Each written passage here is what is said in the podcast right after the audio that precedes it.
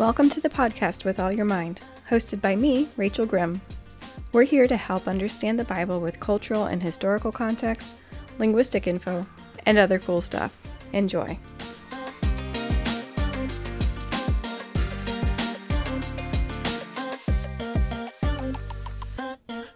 All right, good afternoon, guys. This is Rachel, and this is With All Your Mind. Just an FYI before I even start squeaking out words, I've had this like junky throat for a while now, for weeks now, and it just won't go away. Um, I've been blaming it on the weather because I live in Pennsylvania and you can blame pretty much anything on the weather. But we'll see because basically, you know, anything goes anymore. You might have COVID, you might have allergies, you might have COVID and allergies. Everything is a possibility anymore.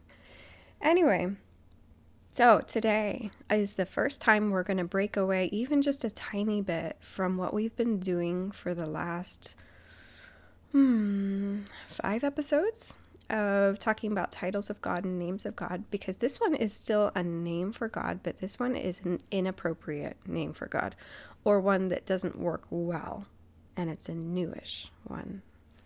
And this one is Daddy God, or just Daddy. Um, but we're talking specifically about anything that comes from the idea of Abba Father. I am not at all a fan of Daddy God, and usually that's something that I only ever see made fun of online with memes and things about people being disgusted by anybody using the term Daddy God. I have, however, heard people use just daddy in reference to God, and that's a little bit different, but still the same general vein of thought. So, we're going to talk about that today. Talk about kind of the theology of Daddy God and where it came from, where it comes from biblically, and where it came from culturally, because those are two very different things. And where it comes from biblically is a good thing where it comes from culturally is a newer thing and is not at all appropriate or accurate um, linguistically or theologically. All right, there we go. Abba Father, becoming Daddy God. That's a downhill slope. Uh, one thing led to another. Anyway, okay, so Abba Father is a term used in the New Testament I, would like you to just take a second and think where does that occur in the New Testament? To me, I thought it was all through the New Testament. I thought it was like, you know, used at least 10 times, if not more. And I looked it up and it's like, oh, it's only used three times in the New Testament. The first time is in Mark 14:36. Second time is Romans 8:15 and third time is Galatians 4:6. So, Rome, uh, Mark, Romans, and Galatians. So, one time a gospel, and it's uh, quoting Jesus. And the next two times are Paul writing epistles. So let's talk about Mark first because that's where Paul is using he's he's using the language from Mark from the scene in Mark to talk about something. So Mark 14 36. This is when Jesus is in the Garden of Gethsemane. He and his disciples just had the Last Supper. Not that they knew that, uh, except for Jesus. They just had the Last Supper, and then Jesus said, Let's go to the garden and pray. And they cross over a valley. They just walk outside of Jerusalem. It's, you know, if you've ever been to Jerusalem, this is really close. If you're standing in Jerusalem, you can just look over and see where the Garden of Gethsemane was. So it would have been like a five five minute walk, ten minute walk. It's, it was really close. And they were in the Garden of Gethsemane, and Jesus tells uh, his disciples to watch and pray. And then he walks away, you know, walks a pace or two or whatever, 10 paces. I forget what it was, but he walks a little bit away and he gets down on his knees and he starts praying in agony. And it, it's a really emotional scene. Jesus praying to God, God the Father, and he says, this is verse 36 in Mark 14 Abba, Father, all things are possible for you. Remove this cup from me, yet not what I will, but what you will. And if you know the scene, he does this three times. He goes back to his disciples and he's like, Why are you sleeping? And he goes again and prays and then comes back and again and they're sleeping again and on and on. He prays and they sleep. he prays and they sleep. And then finally he just says, just just sleep, you know, it's fine. And then Judas comes and betrays him to the priests and to the Roman soldiers. So Jesus knew this scene was coming. He knew he was about to be crucified. He knew he was about to be betrayed. He knew that there was immense pain and difficulty coming. And he's dreading it. He, he's straight up dreading it. And he says, I really don't want to do this. And he asks God the Father, if, if you can take this away from me, please take it away. But I don't want to be disobedient. I want to do what you want me to do. And he calls him Abba Father. This is the only time we have recorded that Abba is spoken. The other two times that Abba is in the New Testament is Paul writing a letter to the Romans and to the Galatians, the Roman church and the church in Galatia. So it's not anybody saying Abba, it's just him writing Abba. So this is the one instance that we know we have it quoted, it's in speech.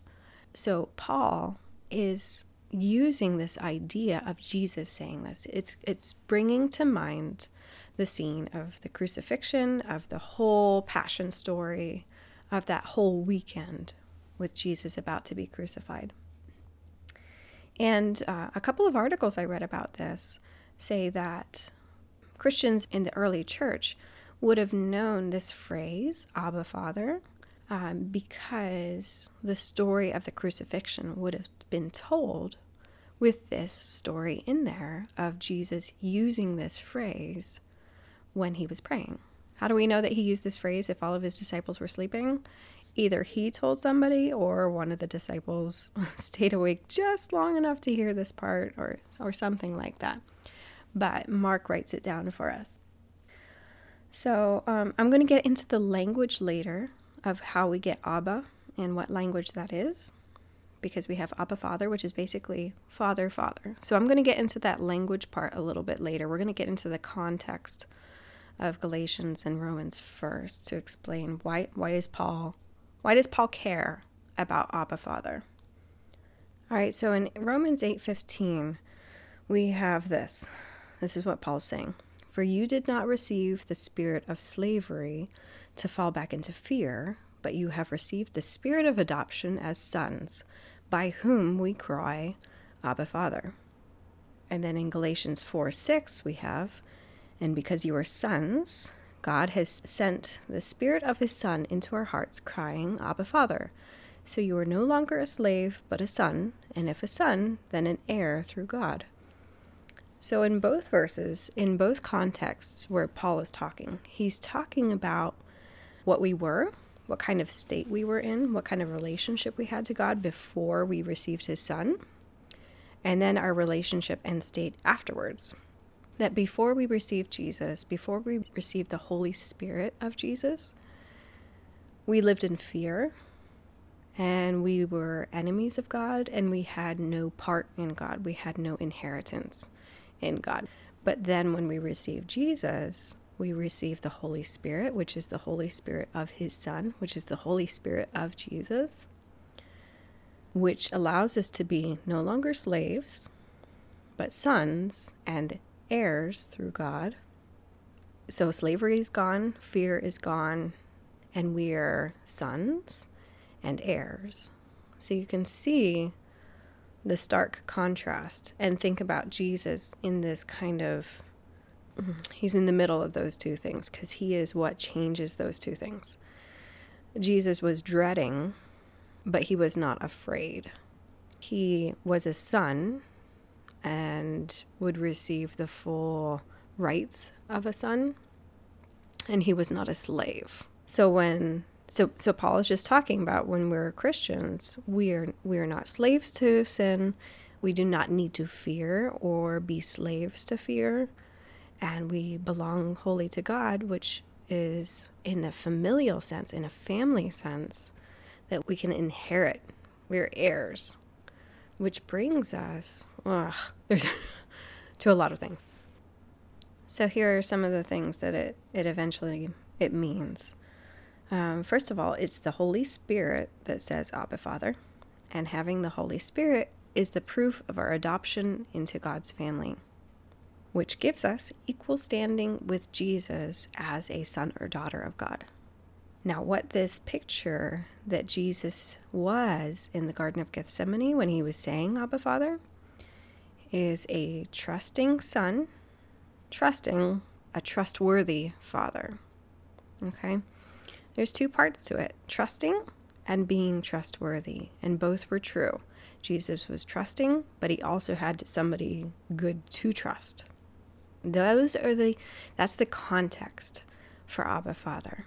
The context is of a good, trusting relationship between father and son.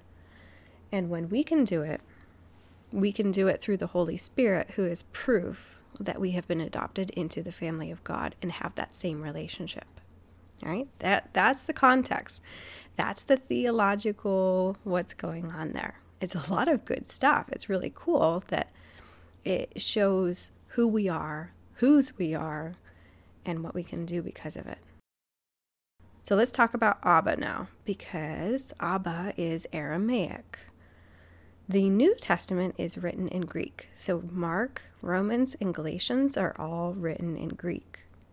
But all through the New Testament, we have little tidbits here and there of things in Aramaic and Hebrew. And you have to keep in mind that the people in the New Testament, unless we're talking about Roman governors or Caesar, or, you know, people that clearly weren't um, living in Palestine, in Israel, um, so the people of Macedonia, the people of Lystra and Derbe, the people of Rome, their language was maybe Latin or Greek.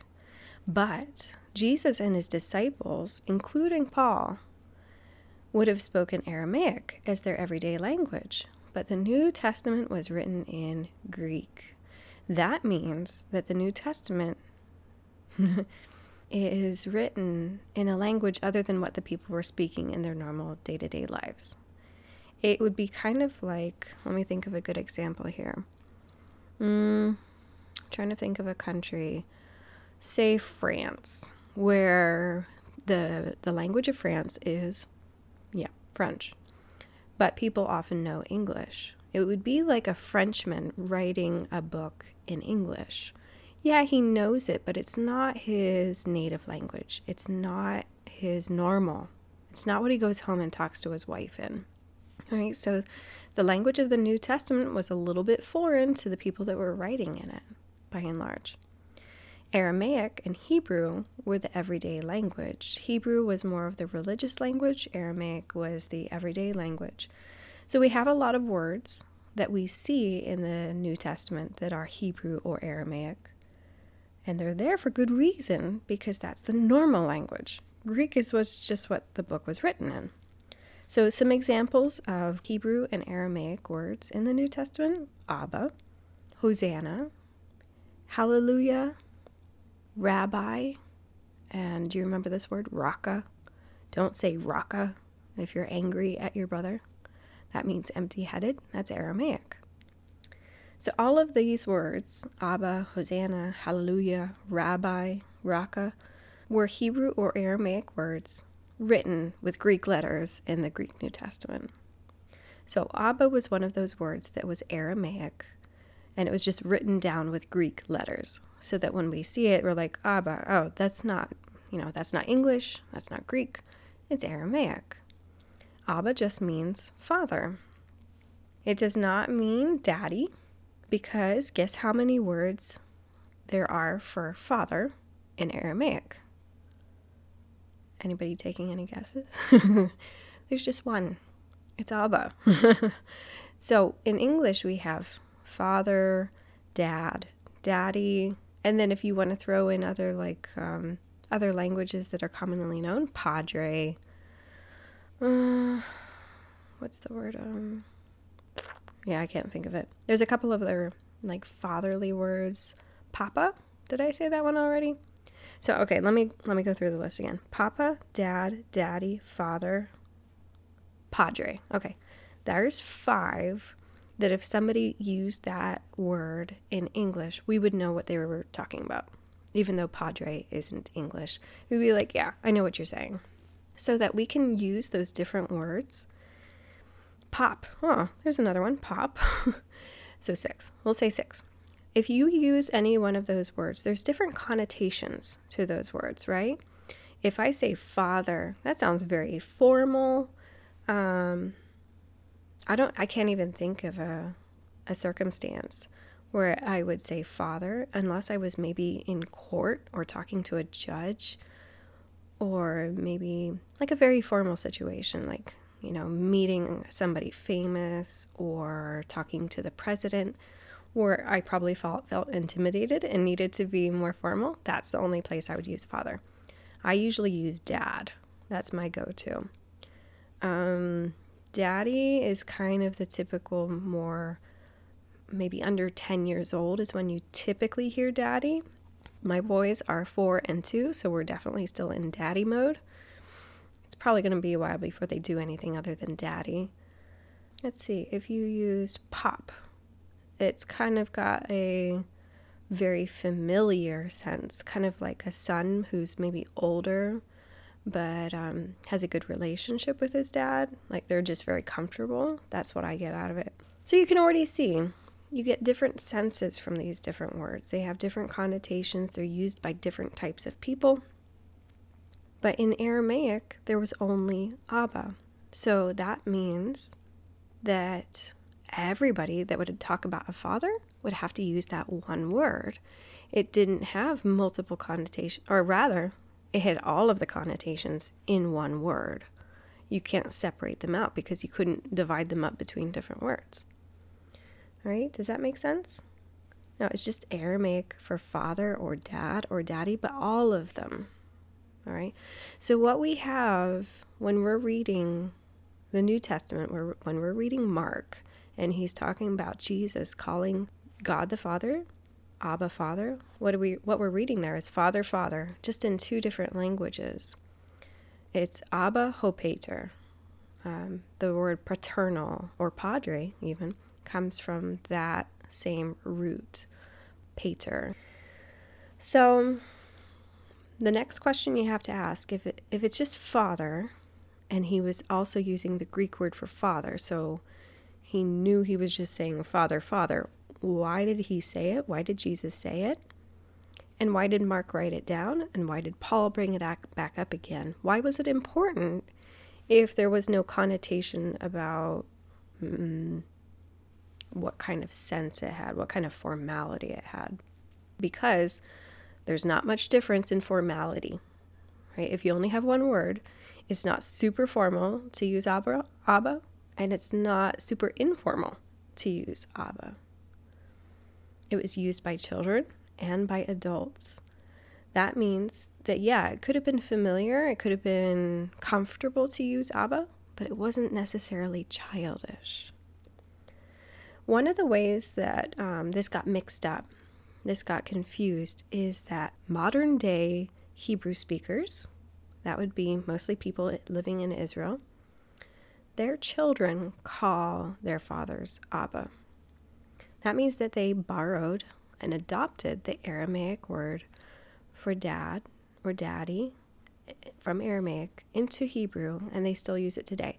So that if you go to Israel, you'll hear walking down the street and a, a, a kid calling out to their dad. They'll call it Abba, Abba, Abba, in the same way that we'd hear kids today doing Daddy, Daddy, Daddy. But to English speakers, that made it sound childish. It made it sound loving and endearing. But that's pretty much the only word that Hebrew speakers have for it. There is another word in Hebrew for father, it's av. But because it is, um, it's just not used as much anymore, it's a more kind of biblical word almost. It kind of sounds King James in Hebrew it has a kind of older sense to it. It's very formal. So you have one very formal King Jamesy way to refer to Father, and then you just have Abba, and that's it. So, why? So, we've explained why they didn't keep it in there. But why did Jesus say this and why did Paul quote it?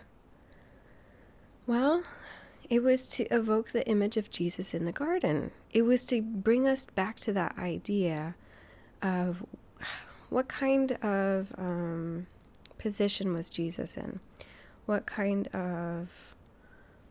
How was he presenting himself to God? Was he demanding something of God or was he basically begging from God, but as a trusting son?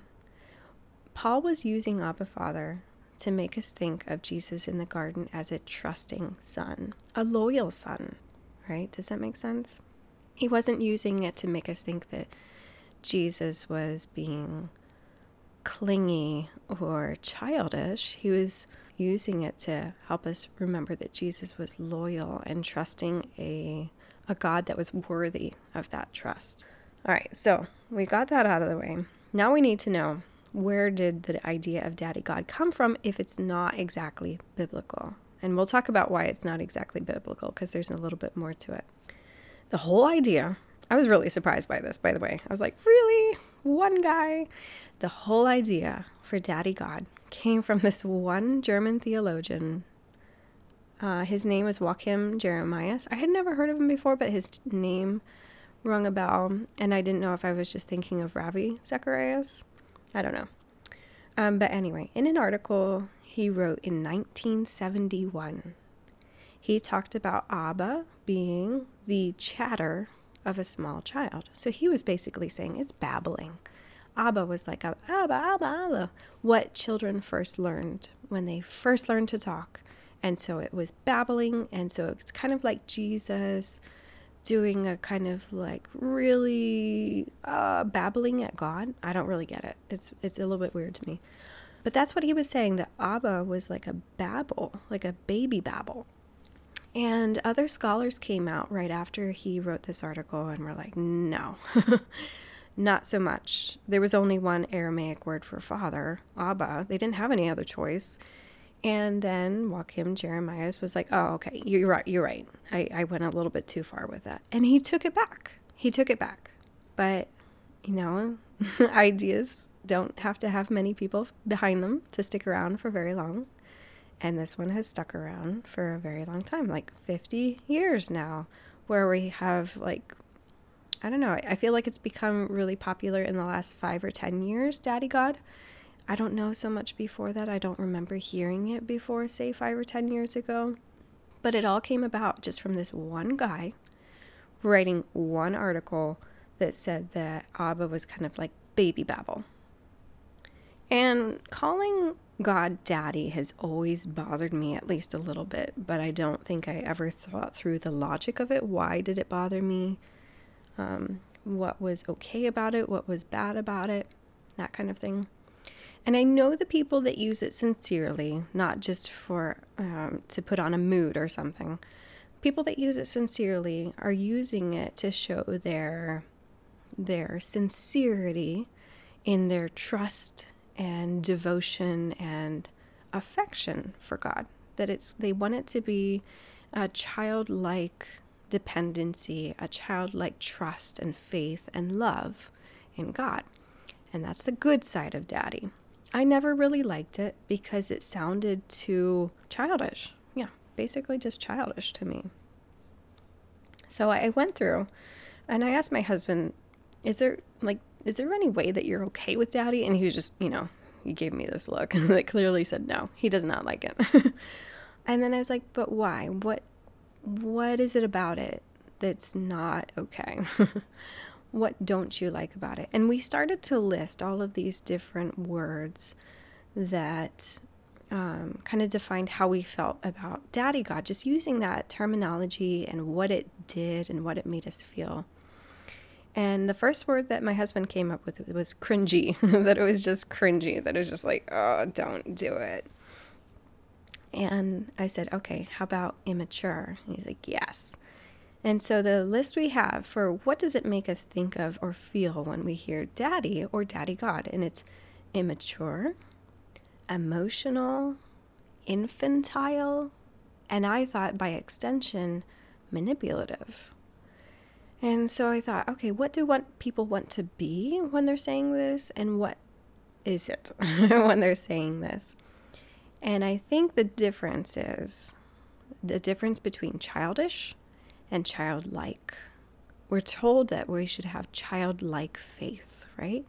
And that that's a really good thing. What is childlike faith? To believe in somebody without doubt and to humbly accept what they say without arguing with it, right?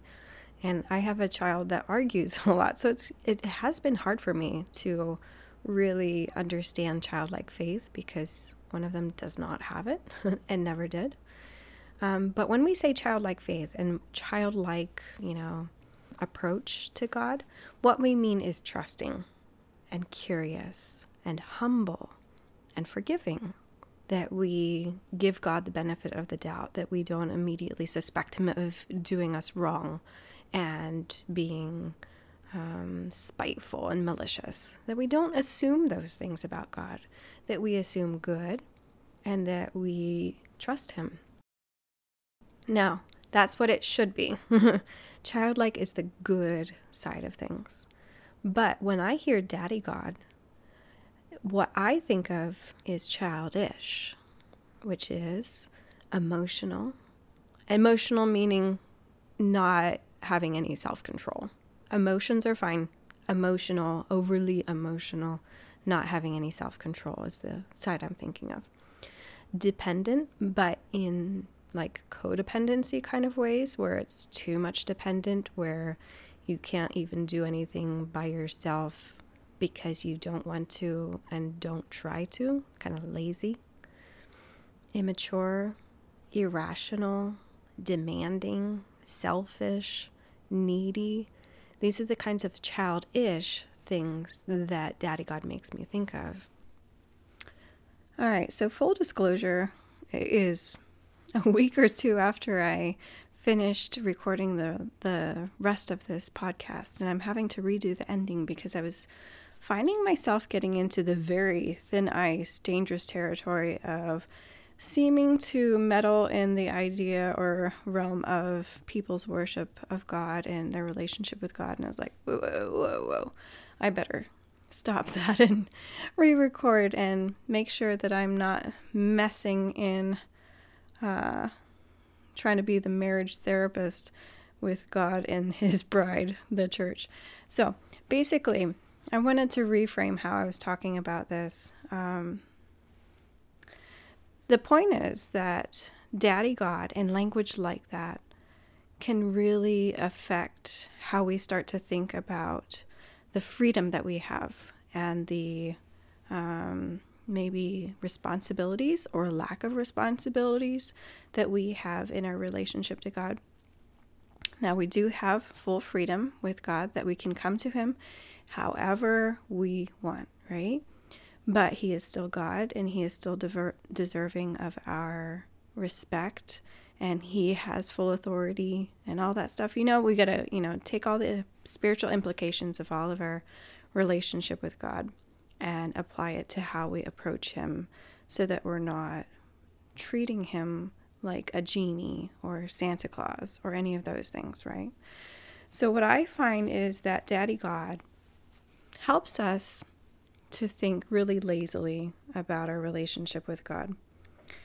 That He can be, you know, um, older versions, like I said, Santa Claus, a genie, um, a vending machine that you kind of put money in or put prayers in and get something out, right? I think one of the newer ideas that we have of God is that of a therapist or a best friend that we can kind of just emotionally dump on and then move on with life, right? And so there's a fine line between being dependent on God in a good way in a way that shows that we're relying on Him for direction and for salvation and for wisdom and for purpose and for identity and all of those things. Those are good things. But then not branching off into lazy where we don't need to do anything at all, including work and serve and care about him or others.